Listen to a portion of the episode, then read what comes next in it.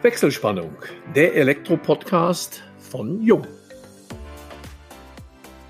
Hallo und herzlich willkommen zu unserem heutigen Jung-Podcast unter der Überschrift Professionell, persönlich, privat.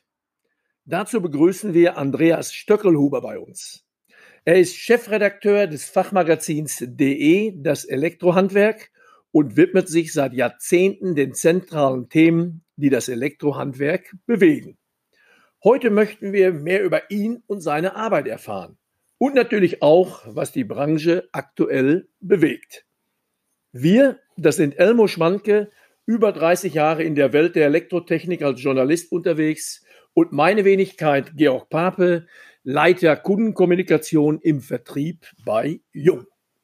Herzlich willkommen, Andreas, und vielen Dank, dass du dich bereit erklärt hast, hier zu diesem Podcast Rede und Antwort zu stehen. Hallo Georg, hallo Elmo, herzlichen Dank auch für die Einladung. Sonst bin ich nur ein passiver Podcast-Hörer gewesen bisher. Also ich gehe so 4-5 Mal die Woche laufen und habe eigentlich regelmäßig immer einen Podcast mit dabei. Jetzt ist das erste Mal, dass ich auf der anderen Seite sitze, und wird für mich sicher auch ganz spannend. Ja, auch von meiner Seite aus, Andreas, herzlich willkommen. Ja, vielen Dank auch nochmal, dass du dich bereit erklärt hast, an unserem Podcast teilzunehmen. Wir kennen uns ja schon über Jahrzehnte hinweg, auch aus gemeinsamer journalistischer Tätigkeit. Und du bist seit Jahrzehnten eben als Journalist und auch Chefredakteur des Fachmagazins DE tätig. Was treibt dich an, der Branche über einen so langen Zeitraum die Treue gehalten zu haben oder immer noch zu halten? Lag es nicht manchmal nahe, auch vielleicht die Branche zu wechseln, als Journalist woanders tätig zu sein? Das lag nicht nur nahe, das habe ich tatsächlich einmal 2 Jahre lang gemacht. Das war so Ende der 90er, Anfang der 2000er, als der Internet-Hype so hochkam. Da habe ich mal 2 Jahre was anderes gemacht. Dann nannte sich mein Job dann Leiter Content bei einem Ableger eines großen deutschen Industriekonzerns. Wir haben damals so einen Internetmarktplatz aufgebaut, sind da innerhalb von ein paar Monaten von 5 Mitarbeitern auf ungefähr 100 gewachsen. Nach knapp 2 Jahren war das Abenteuer auch schon wieder zu Ende, und da bin ich nicht reumütig, sondern sehr gern wieder zurück in den Fachjournalismus. Was mich antreibt, hauptsächlich sind es die Menschen, mit denen ich zu tun habe. Das ist das A und O. Das ist auch was mir momentan angesichts der Corona-Zeiten doch schwerfällt. Ich bin gern unterwegs, treffe gern Menschen, auch neue Menschen. Das ist heute etwas schwierig. Auch wir sehen uns ja jetzt nur per Bildschirm bei diesem Podcast und sitzen uns jetzt leider nicht irgendwo in einem Studio gegenüber. Ja, Andreas, da könntest du auch glatt bei uns im Sauerland arbeiten. Also wir im Hause Jung haben ja auch so den Leitspruch, einmal jung, immer jung. Daraus resultieren halt relativ lange Betriebszugehörigkeitszeiten. 25-jährige Jubiläen sind bei uns ja fast schon an der Tagesordnung. Also wir haben wirklich auch 40 Jahre beschäftigte Kollegen, und bei dir sieht es ja bald ähnlich so aus. Also irgendwo verliert die Branche keinen, und wir stehen doch relativ lange bei unseren Unternehmen, dann ist bei dir die Probezeit, ähnlich wie bei mir, so langsam vorbei.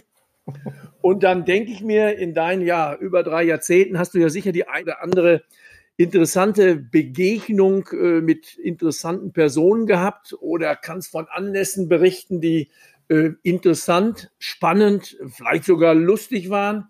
Und ja, da einfach mal die offene Frage, welche waren das und von welchen willst du uns erzählen?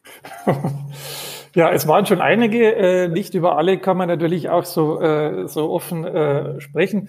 Nein, aber natürlich trifft man jede Menge interessante Persönlichkeiten. Also ich denke einmal zurück, ist schon ein paar Jahre her, anlässlich von dem Event war mal der Heinrich von Pierer mit dabei, der damalige Siemens-Chef. Ich glaube mal, das ist schon auch ein Vorteil, den man in meinem Beruf hat. Man trifft mal solche Menschen, auf die man in vielen anderen Berufen wahrscheinlich nicht so ohne weiteres treffen würde. Es sind daraus, aus den Begegnungen auch, ist auch die ein oder andere Freundschaft entstanden, mit dem Herrn von Pierer jetzt nicht. Das war ein einmaliges Erlebnis. Mir hat mal ein Kollege von einer anderen Fachzeitschrift zu mir gesagt, so in den letzten 6 Wochen, Andreas, habe ich dich öfter getroffen als meine Frau. Also es gibt einfach Phasen, zu denen ist man sehr, sehr viel unterwegs, und dann trifft man auch im Kollegenkreis immer wieder die gleichen Leute. Elmo, da hast du ja auch viele Jahrzehnte dazugehört. Und auch das habe ich immer sehr geschätzt an den Begegnungen. Natürlich war man an der einen oder anderen Stelle auch Wettbewerber, man ist in verschiedenen Verlagen aktiv, aber dennoch ist unter den Redakteuren ist eine sehr freundschaftliche Atmosphäre und man tauscht sich gern auch mal über Dinge jenseits der Elektrotechnik aus. Ja, da kann ich nur zustimmen, das ist in der Tat so, auch wenn wir untereinander ja Wettbewerber waren und ja, in dem Fall, ich kann das heute sagen, waren und damals eben auch aktiv gewesen sind, waren die gemeinsamen Presseveranstaltungen, Begegnungen immer sehr interessant. Meist sind es ja die Abendgespräche, die dann auch sehr anregend sind und auch sehr informativ. Das teile ich, genau diese Einschätzung teile ich auch, auch die Begegnungen mit interessanten Persönlichkeiten und in welchem Beruf hat man die Möglichkeit, in der Tat so viele interessante Personen zu treffen wie im Journalismus? Ja, dann macht ihr mir an dieser Stelle richtig Angst. Also normal habe ich immer gesagt, wenn mehr wie ein Journalist am Tisch sitzt, dann sollte man sich zurückhalten. Ja, aber naja, ich denke, heute kriegen wir das gemeinsam über die Bühne. Ich trinke mal bewusst nicht allzu viel Alkohol während unseres Podcastes, sonst erscheint das eine oder andere dann ziemlich schnell in der Presse, aber... Stichwort Alkohol, es gibt ja so das schöne Vorurteil, der Journalist säuft, der Journalist raucht, der Journalist trinkt Unmengen von Kaffee, also 2,5 von 3 erfülle ich nicht, also Alkohol trinke ich ab und zu, das gebe ich gerne zu, aber sonst habe ich in meinem Leben 2 Zigaretten geraucht und 2 Tassen Kaffee getrunken. Jetzt auch hier bei unserer Aufnahme habe ich Tee neben mir stehen. Ja, ich trinke Mineralwasser, aber in der Tat, das ist die Ausnahme. Im Fachjournalismus, das war meine Erfahrung, ist das auch etwas zurückhaltender, glaube ich, als in anderen Formaten oder besser gesagt in anderen Medien. Fakt ist wohl, dass unser Berufsstand jener ist, mit zumindest in der Spitzengruppe, mit der geringsten Lebenserwartung. Und das liegt, glaube ich, nicht ausschließlich am Kaffeekonsum oder an langen Dienstreisen, sondern das hat wahrscheinlich vielschichtige Gründe. Aber das wollen wir an dieser Stelle nicht weiter ausführen. Ich denke, wir sollten uns langsam auf unser Thema wieder beschränken, obwohl es auch äußerst angenehm ist. Also dann kommt ihr in der Lebenserwartung kurz nach den Künstlern und Popstars. Ja, ich kenne diese genaue Skala nicht. Ich weiß also, ich glaube, die Oberärzte sind auch, da bedingt natürlich durch ihren wirklich stressigen Beruf bei der Lebenserwartung auch nicht privilegiert und insofern ja. Aber ich habe ja ich glaube, bei den Journalisten liegt es bei 53 oder 54 Jahren. Die habe ich ja immerhin schon deutlich überschritten. Also insofern bin ich zuversichtlich und auf mich trifft das nicht zu. Dann hätte ich ja noch 2 Jahre hin bis zum Durchschnitt. Ja, dann lass uns schnell weitermachen, damit wir zum Ende kommen. Genau, sonst wird der Podcast final enden. Nein, das wollen wir jetzt heute nicht. Wir wollen auch wieder Ernst in die Sache bringen. Du bist ja sehr viel auch im Elektrohandwerk selbst unterwegs. Auch ihr seid Verbandsorgan und hast zu deinen Lesern Kontakt zu Elektrofachbetrieben. Was denkst du, ist angesichts auch der aktuellen Lage, die viele wirtschaftliche Verwerfungen stehen uns vermutlich bevor, was ist aus deiner Sicht so die größte Herausforderung für das Elektrohandwerk in der Gegenwart und welche wird das zukünftig sein? Also aus meiner Sicht ist es nach wie vor das Thema Fachkräfte. Das wird auch noch eine Zeit so bleiben. Die Einbrüche bedingt durch Corona waren im Elektrohandwerk gar nicht so ausgeprägt. Das Schlimmste, was vielen passiert ist, dass der Auftragsvorlauf von vielleicht 3 Monaten mal zwischendurch auf 3 Wochen abgeschmolzen ist. Das hat sich inzwischen schon wieder deutlich gewandelt, aber viele Betriebe erzählen mir, sie könnten noch deutlich mehr Aufträge annehmen, wenn sie denn auch das passende Personal dafür hätten. Und das ist ein Thema, das wird aus meiner Sicht die Branche auch noch mindestens einige Jahre begleiten. Könnt ihr dieses Thema in irgendeiner Form als Medium positiv beeinflussen oder inwieweit tut ihr das? Also wir versuchen das natürlich redaktionell dahingehend zu beeinflussen, dass wir unseren Lesern auch Dinge an die Hand geben, redaktioneller Art, die bei der Aus- und Weiterbildung helfen. Es gibt darüber hinaus noch 1, 2 Projekte im digitalen Bereich bei uns im Verlag, wo wir uns das Thema noch ein bisschen näher anschauen. Das ist allerdings nichts, wo ich heute schon so zu sehr ins Detail gehen kann. Ja, Andreas, so das eine Schlagwort war sicherlich Fachkräftemangel. Das andere sprachst du schon an, Digitalisierung. Wir wollen jetzt keine Geheimnisse eures Verlages erfahren, beziehungsweise hier im Vorfeld veröffentlichen. Aber Digitalisierung ist neben Corona, zu dem wir gleich sicherlich noch zwangsläufig kurz kommen, eines der Schlagworte der letzten Jahre. Welche Rolle spielt Digitalisierung in deinem Alltag, in deiner täglichen Arbeit? Wie kommuniziert ihr mit den Lesern? Also so wie ich die Journalisten kenne, gibt es immer noch das analoge Diktiergerät, was auf dem Tisch steht und wo die Interviews aufgezeichnet wurden. Wie geht ihr da als Verlag, als Fachorgan voran? Also Diktiergeräte gibt es bei uns nicht mehr. Wenn ich ein Interview aufzeichne, dann macht es in aller Regel mein Smartphone. Aber gut, es ist nach wie vor natürlich ein Gerät, das dafür auf dem Tisch liegt. Digitalisierung treibt uns natürlich schon lange um als Verlag. Wir sind ja mit der Zeitschrift DE vielleicht nicht jedem bekannten Tochterunternehmen der Süddeutschen Zeitung. Und die Publikumsverlage trifft das Thema natürlich noch deutlich härter als die Fachverlage. Insofern ist Digitalisierung bei uns ein Thema, das jetzt auch nicht durch Corona bedingt neu aufkam, sondern das uns, wie gesagt, schon längere Zeit begleitet. Bestes Beispiel aus dem Tageszeitungssegment. Vor 10 Jahren war die Wochenendausgabe gespickt mit Stellenanzeigen, mit Wohnungsanzeigen, mit Autoanzeigen. Das ist nahezu komplett ins Internet abgewandert. Wie reagieren wir drauf? Wir haben natürlich alle Formate, die wir in Print haben, auch in die digitale Welt überführt, sei es jetzt ein E-Paper, sei es unsere E-Books oder was auch immer, haben aber natürlich darüber hinaus auch rein digitale Formate entwickelt, Webinare und Dinge dieser Art. Einen eigenen Podcast haben wir derzeit noch nicht. Da kann ich heute vielleicht bei euch noch ein bisschen was lernen. Seit es das Internet gibt, ich möchte nochmal so beim Thema bleiben, hat man ja den Printpublikationen schon das Ende vorausgesagt. Das gilt ja auch für Buchveröffentlichungen und auch klassische Tageszeitungen oder Boulevardzeitschriften. Letztendlich gibt es sie noch immer. Wenn man an den Bahnhofskiosk kommt, dann hat man den Eindruck, es gibt noch mehr, als es vor Zeiten des Internets gewesen sind. Was glaubst du, wie wird die Fachzeitschrift in 10 Jahren ausschauen? Wird es sie dann nur noch in digitaler Form geben oder gibt es auch so spezifische Befindlichkeiten, weil ihr bedient ja speziell auch das Handwerk, was in aller Regel ja, ohne das negativ zu werten, einfach auch etwas konservatives Gewerk ist. Wie ist da deine Einschätzung? Ist natürlich eine tückische Frage, die an jemanden zu stellen, der seit Jahrzehnten Print macht. Wie siehst du denn die Zukunft von Print? Nein, aber Spaß beiseite. Man hat ja auch schon, als das Fernsehen aufkam, irgendwann mal den Tod des Radios vorhergesagt. Wie du gerade erwähnt hast, Elmo, als das Internet aufkam, den Tod des gedruckten Mediums. Also aus meiner Sicht ist das keine Frage des Entweder-Oder, sondern das ist ein Sowohl als auch. Ich glaube natürlich, dass sich Dinge zunehmend ins Digitale verschieben. Ich glaube aber auch, dass die gedruckte Fachzeitschrift oder auch das gedruckte Magazin in 10 Jahren immer noch ihre Berechtigung hat. Denn es ist doch ein anderes Leseverhalten, das ich an den Tag lege, ob ich jetzt im Print unterwegs bin oder ob ich digital unterwegs bin.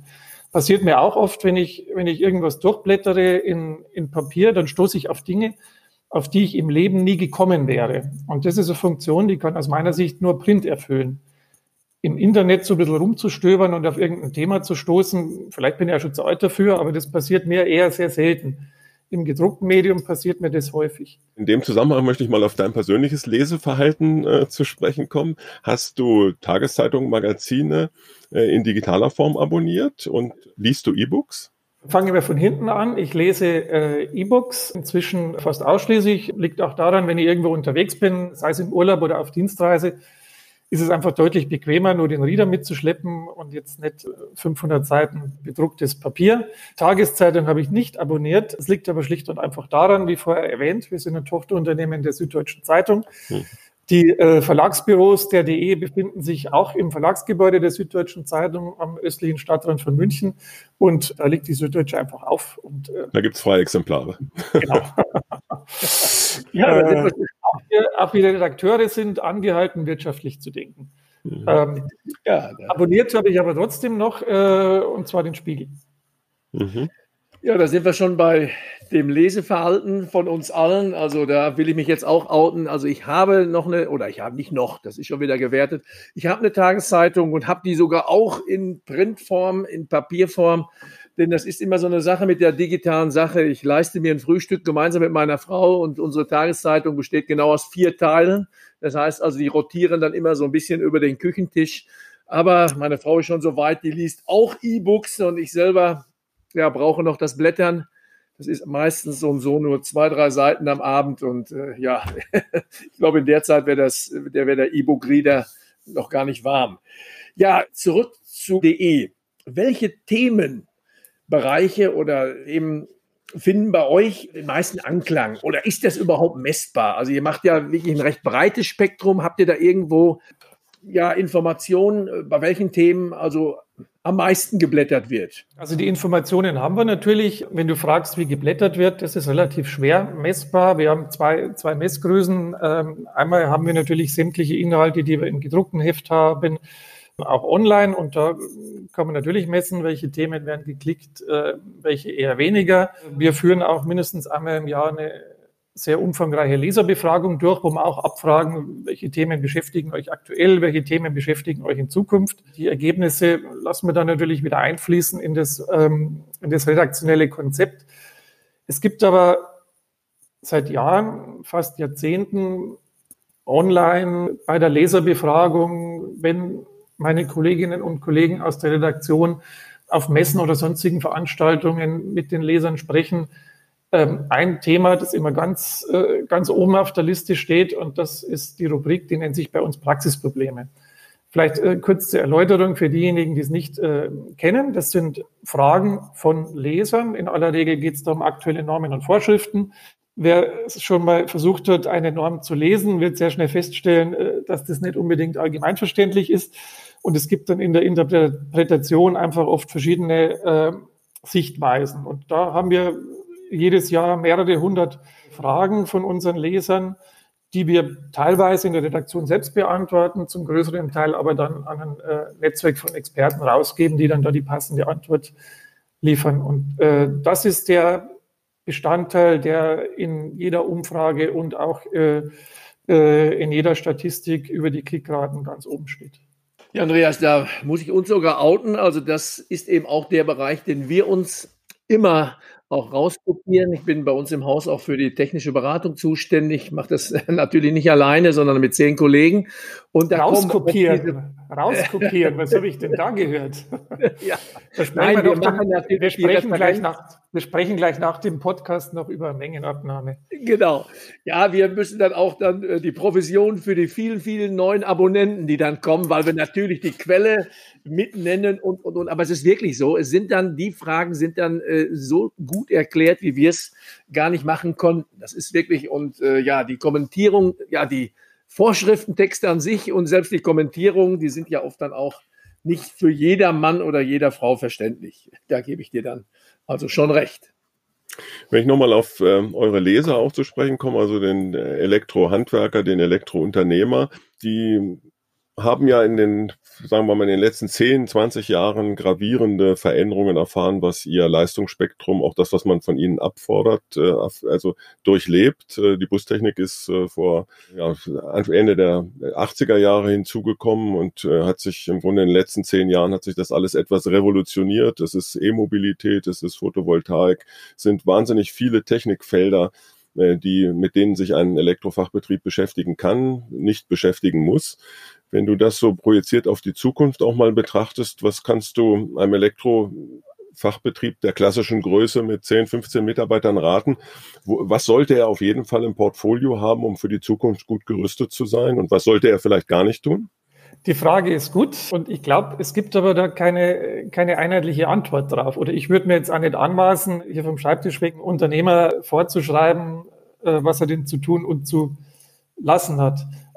Ich habe ja in meiner Laufbahn sehr, sehr viele Elektrohandwerksunternehmer und Betriebe kennengelernt und die Vielfalt ist ganz enorm. Und ich glaube, es gibt nicht den einen Königsweg. Es gibt Betriebe, die sagen, Ausschreibungen fasse ich nicht mit der Kneifzange an. Es gibt andere, die nehmen sehr erfolgreich an Ausschreibungen teil. Es gibt Betriebe, die machen Bustechnik, die machen KNX. Es gibt andere Betriebe, die tun es nicht und die sind auch erfolgreich. Was muss man tun? Also ich glaube, angesichts der nach wie vor sehr boomenden Bautätigkeit, jetzt mal platt gesprochen, die nächsten paar Jahre kann man sich fast gar nicht so blöd anstellen, als dass man nicht leidlich Erfolg hat. Man darf sich aber darauf nicht ausruhen, denn die guten Zahlen von heute sind kein Garant dafür, dass es morgen immer noch so ist. Also Ich glaube, ein Betrieb von 5 bis 10 Leuten muss schon darauf achten, sich nicht zu verzetteln. Wie du es erwähnt hast, Elmo, die Bandbreite ist riesig. Und genauso wie es bei uns in der Redaktion ist. Wir sind 7 Leute in der Redaktion und jede Kollegin, jeder Kollege hat sich auf bestimmte Themen fokussiert. Man kann nicht überall vorne mit dabei sein. Und ich glaube, es ist schon wichtig, sich zu fokussieren und zu sagen, das mache ich. Und das mache ich dann auch gut und richtig. Und andere Dinge lasse ich dafür liegen, auch wenn man dann vielleicht mal ein Auftrag durch die Lappen geht, aber dann gibt es vielleicht einen befreundeten Betrieb, der das besser kann. Mhm.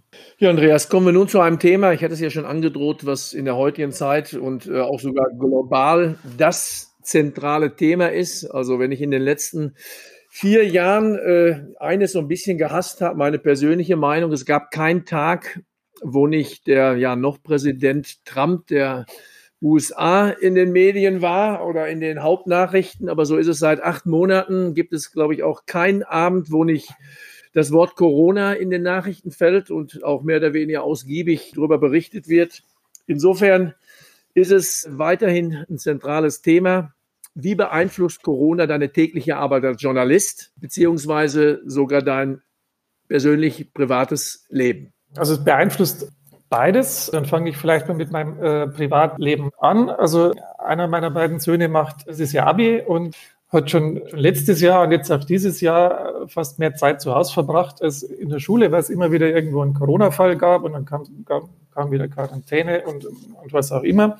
Beruflich beeinflusst es mich auf der einen Seite ja, auf der anderen Seite nicht. Also das, was wir tun, wir produzieren Inhalte, Print, digital, das ist nach wie vor weitgehend unverändert, aber die Art, wie wir es tun, hat sich ganz extrem verändert. Ich habe vorhin nochmal nachgeschaut, wie es denn die letzten Jahre so war in Vorbereitung auf den Podcast und die vergangenen Jahre war ich in der Größenordnung ungefähr 80 bis 100 Tage im Jahr irgendwo unterwegs, sei es eine Messe, Tagung, Pressekonferenz, was auch immer.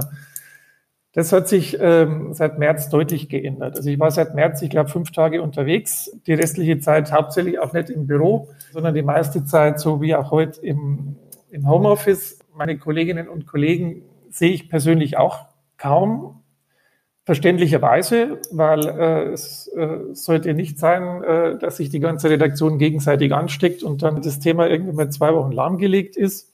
Und das ist ein Punkt, sage ich ganz offen, den ich sehr vermisse, die Begegnung mit Leuten. Ich sehe euch beide jetzt zwar vom Bildschirm, ja. Es ist eine ganz andere Nummer. Ja, das ist richtig. Wo merke ich das? Ich merke es relativ deutlich, wenn es darum geht, Editorials zu schreiben. Normalerweise ist man viel unterwegs, man schnappt hier was auf, dort mal, gerade irgendwo, wenn man abends beim Bier zusammensteht. Das sind Dinge, so diese Zwiegespräche unter 4 oder 6 Augen, die im Digitalen aus meiner Sicht komplett wegfallen. Und dafür kenne ich auch bisher keinen digitalen Ersatz. Und wenn es jetzt darum geht, Editorials zu schreiben, fehlt mir an der Stelle manchmal einfach der Input und es ist deutlich mühsamer als früher. Aber auf der anderen Seite, ich sage mal, wir sind im Journalismus in der glücklichen Situation, zwar unseren Job vielleicht nicht so ausführen zu können, wie wir es vorher getan haben, aber immerhin können wir es tun. Das Fehlen menschlicher Begegnungen, da stimme ich dir voll zu. Das ist auch eine sehr gute Überleitung, weil wir wollen in unseren Podcasts natürlich auch immer unsere Gesprächspartner etwas näher persönlich, privat kennenlernen. Und jetzt habe ich so eine fließende Frage vom Geschäftlichen zum Privaten, um dich einfach auch unseren Zuhörerinnen und Zuhörern etwas persönlicher vorzustellen. Du bist Chefredakteur und führst deine Redaktion schon aufgrund der Stellenbeschreibung, aber letztendlich musst du Entscheidungen treffen. Wenn ich deine Mitarbeiterinnen und Mitarbeiter fragte oder sie darum bitten würde, sie sollten einmal kurz den Menschen Andreas in 1, 2 Sätzen oder 3 Sätzen charakterisieren, was würden die mir wohl sagen? Schwierige Frage, weil ich natürlich nicht weiß, ob die Eigenwahrnehmung und die Fremdwahrnehmung hier deshalb stelle ich übereinstimmt. Also ich kann dir jetzt was erzählen, Elmo, und wenn ich dann im Nachgang meine Kolleginnen und Kollegen bitte, sich den Podcast anzuhören, dann könnte es schon sein, dass die dann zu mir kommen und sagen, Andreas, das hast du totalen Unsinn erzählt. Nein, ich hoffe, dass es 2 Eigenschaften sind, die mich so ein bisschen auszeichnen. Das eine, ich würde sagen, authentisch. Also ich bin kein Mensch, der gerne Spielchen spielt, sondern sag gerne, was ist. Das sind manchmal vielleicht auch Dinge, die man auf der anderen Seite nicht ganz so gerne hört, aber ich glaube, das ist immer besser, hier direkt zu sein. Und dann eine Eigenschaft, die man mal Kollegin tatsächlich auch zugeschrieben hat, und zwar mit dem Wort tiefenentspannt. War aber durchaus positiv gemeint. Also ich glaube, es muss eine Menge passieren, dass man mich wirklich aus der Ruhe bringt. Was hat Elmo? Wir haben ja viele Abende auch gemeinsam verbracht. Gut, in aller Regel war das in sehr angenehmer Atmosphäre. Aber ich glaube, als entspannten Menschen hast du mich hoffentlich auch kennengelernt. Das stimmt, aber wenn du sagst, in aller Regel, wo wurde die Regel ausgesetzt? Die Regel wird vielleicht mehr ausgesetzt. Allerdings versuche ich dann über so ein Thema erstmal nachzuschlafen. Ich bin kein Freund dieser E-Mail-Eskalationsketten, die es vielleicht in jedem Betrieb mal gibt, sondern wenn sowas zu mir kommt, habe ich mal angewohnt, entweder dann zum Telefon zu greifen oder erst am nächsten Tag zu antworten. Mhm. Und in diesen Nächten kannst du dann auch schlafen. Also es ist ja immer leicht gesagt, eine Nacht drüber schlafen. Meistens schläft man in der Nacht ja nicht ganz so gut. Oh, ja. Das geht in aller Regel auch ganz gut. Also meine Frau sagt meistens, ich schlafe schon ein, bevor der Kopf das Kopfkissen berührt. Ja, da haben wir da eines gemeinsam. Ja, ich will da doch mal überlegen. Bin nämlich auch ein bisschen neugierig. Wir kennen uns, Andreas, natürlich auch schon ein paar Jahre. Ich habe eben schon gesagt, wenn das Entspannte dich weiterhin so jung hält, in den letzten 30 Jahren hast du dich nicht sonderlich verändert. Bei Elmo sehe ich auch keine großen Veränderungen. Die Haare sind ein bisschen heller geworden. Bei mir sehe ich deutlich mehr Volumen, dafür deutlich weniger Haare. Also insofern möchte ich dir jetzt einfach noch ein paar Fragen stellen, beziehungsweise ein paar Schlagworte nennen. Das ist also für den Interviewer immer besonders einfach. Und dich einfach mal bitten, frei weg um eine kurze Antwort, was dir zu dem Begriff einfällt. Fange mit ganz einfachen Stichworten an. Politik. Elmo hat vorher gesagt, manchmal ist es ganz gut, erst 2 Sekunden zu überlegen und dann zu antworten. Schwieriges Feld, ich möchte mit keinem der Politiker tauschen.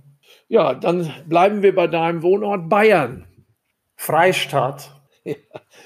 Dein Lieblingsreiseland außerhalb von Bayern? Das ist das Land, das wir dieses Jahr nicht, aber die Jahre vorher sehr regelmäßig besucht haben. Das sind die USA. Ich hatte gerade bei Bayern schon gesagt, Freistaat. Wenn man hier vielleicht die Freiheit nicht immer so spürt, wie es im Namen steht. In den USA, wenn ich da immer mit meiner Familie war, da habe ich sie gespürt. Da war einiges gemein. Wo würdest du denn gerne leben? Geht die Liebe so weit, dass man da auch leben wollte? Nein, so weit geht die Liebe nicht. Und die Frage, wo würde ich gern leben, ist immer ein bisschen schwierig. Also natürlich ist es schön, aber wenn ich dort bin, dann verbringe ich dort meinen Urlaub. Wenn ich dort arbeiten würde, dann hätte ich sicherlich einen anderen Blick auf das ein oder andere Thema.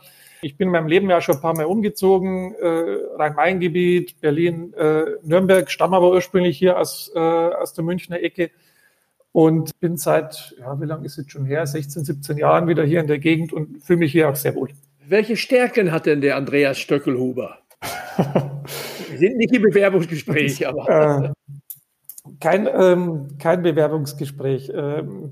Nein, 2 Dinge hatte ich ja vorher schon erwähnt, als der Elmo mich gefragt hat, wie würden mich denn meine Mitarbeiterinnen und Mitarbeiter charakterisieren.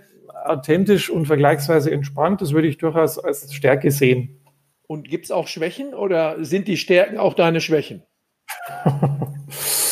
Ja, wie lernt man in jedem Bewerbungsratgeber? Man muss jetzt eigentlich so darauf antworten, dass man eine vermeintliche Schwäche dann doch wieder als Stärke definiert. Nein, ich habe sicher Schwäche für meine Frau und für meine 2 Kinder. Dann hat sich die nächste Frage nach der Familie, glaube ich, erübrigt. Ja, Standardfrage, dein Verhältnis zum Geld? Es ist schön, wenn man genug hat, um nicht jeden Tag darüber nachdenken zu müssen, aber Sinn und Zweck der beruflichen Tätigkeit sollte nicht nur darin liegen, möglichst viel Geld zu verdienen. Welche Hobbys hast du? Ich gehe gern laufen, 4-5 Mal die Woche, weil vor allem das ist ein Thema, das kann ich auch machen, wenn ich unterwegs bin. Die Laufschuhe finden im Koffer immer Platz und sonst lese ich ganz gerne. Laufen auch ein bisschen ambitioniert, denn 4-5 Mal in der Woche, das hört sich ja schon nach ein bisschen mehr an. Ja, wobei ich in aller Regel für mich alleine laufe. Also ich habe es 1 oder 2 Mal gemacht, mal so einen Wettkampf mitzulaufen, aber war dann gemerkt, das ist eigentlich nichts für mich. Also ich bin da lieber für mich. Ja. Dein letztes Buch? Mein letztes Buch war von Christopher Clark, die Biografie über Friedrich Wilhelm II. Also ich lese zwischendurch einmal wieder einen Krimi oder so, um mich mal ganz abzulenken, aber sonst auch mal gern was Historisches. Also elektrotechnische Bücher lese ich eher selten. Ja, das kann ich mir sogar auch vorstellen. Dann wären wir fast schon am Ende angelangt. Hörst du auch Musik oder? Ja, ich höre gern mal Musik. Also beim Laufen in aller Regel nicht. Da höre ich Podcasts, Musik höre ich, wenn ich sonst mehr unterwegs bin, keine Ahnung, oder wenn ich draußen bei uns im Garten was zu machen habe, vielleicht mal beim Autofahren. Bin allerdings bei der Musik dann eher so in den 80ern ein bisschen hängen geblieben. Vielleicht bei der Musik, mit der man mal so sozialisiert worden ist, The Cure oder Ähnliches. Gibt es eine Person in der Geschichte oder der Gegenwart, du merkst, die Fragen werden etwas schwieriger, soll aber schon die letzte sein, also eine Person der Geschichte der Gegenwart, die du bewunderst? Oder sagst du, mein Spiegelbild reicht mir? Also, ich würde jetzt nicht behaupten, dass ich mich bewundere, wenn ich mich selbst im Spiegel sehe. Also ich kann schon sagen, dass ich mit mir in aller Regel schon im Reinen bin. Das ja, mich selbst bewundern, nein. Bewundern ist eine schwere Kategorie. Also respektieren für Leistungen, ja. Aber um jemanden zu bewundern, glaube ich, müsste ich so eine Person auch kennen. Und jetzt... Personen der Geschichte, die ich persönlich kenne, das sind jetzt nicht so wahnsinnig viel. Darum tue ich mich da mit dem Begriff bewundern, ehrlich gesagt, ein bisschen schwer. Ja, Andreas, also wir sind am Ende unseres Podcasts. Herzlichen Dank, dass du heute unser Gast gewesen bist. Ja, Andreas, uns hat es Spaß gemacht. Wir fanden es kurzweilig. Ich hoffe, der Stress lässt bei dir auch langsam nach. Ja, herzlichen Dank, Georg, herzlichen Dank, Elmo. Mir hat es auch Spaß gemacht und wie vorher schon erwähnt, das mit der Entspannung, also allzu sehr ist das Stresslevel, glaube ich, gar nicht angestiegen. Nein. Und damit schalten wir für heute die Wechselspannung frei, bedanken uns bei unseren Zuhörerinnen und Zuhörern ganz herzlich. Wir hoffen, dass es euch wieder viel Spaß gemacht hat und wenn das so ist, freuen wir uns natürlich über eine Weiterempfehlung. Falls ihr noch Fragen haben solltet, beantworten wir euch diese gerne unter kundencenter@jung.de und wir freuen uns, euch beim nächsten Wechselspannungstalk, dem Elektro-Podcast von Jung, wieder begrüßen zu dürfen.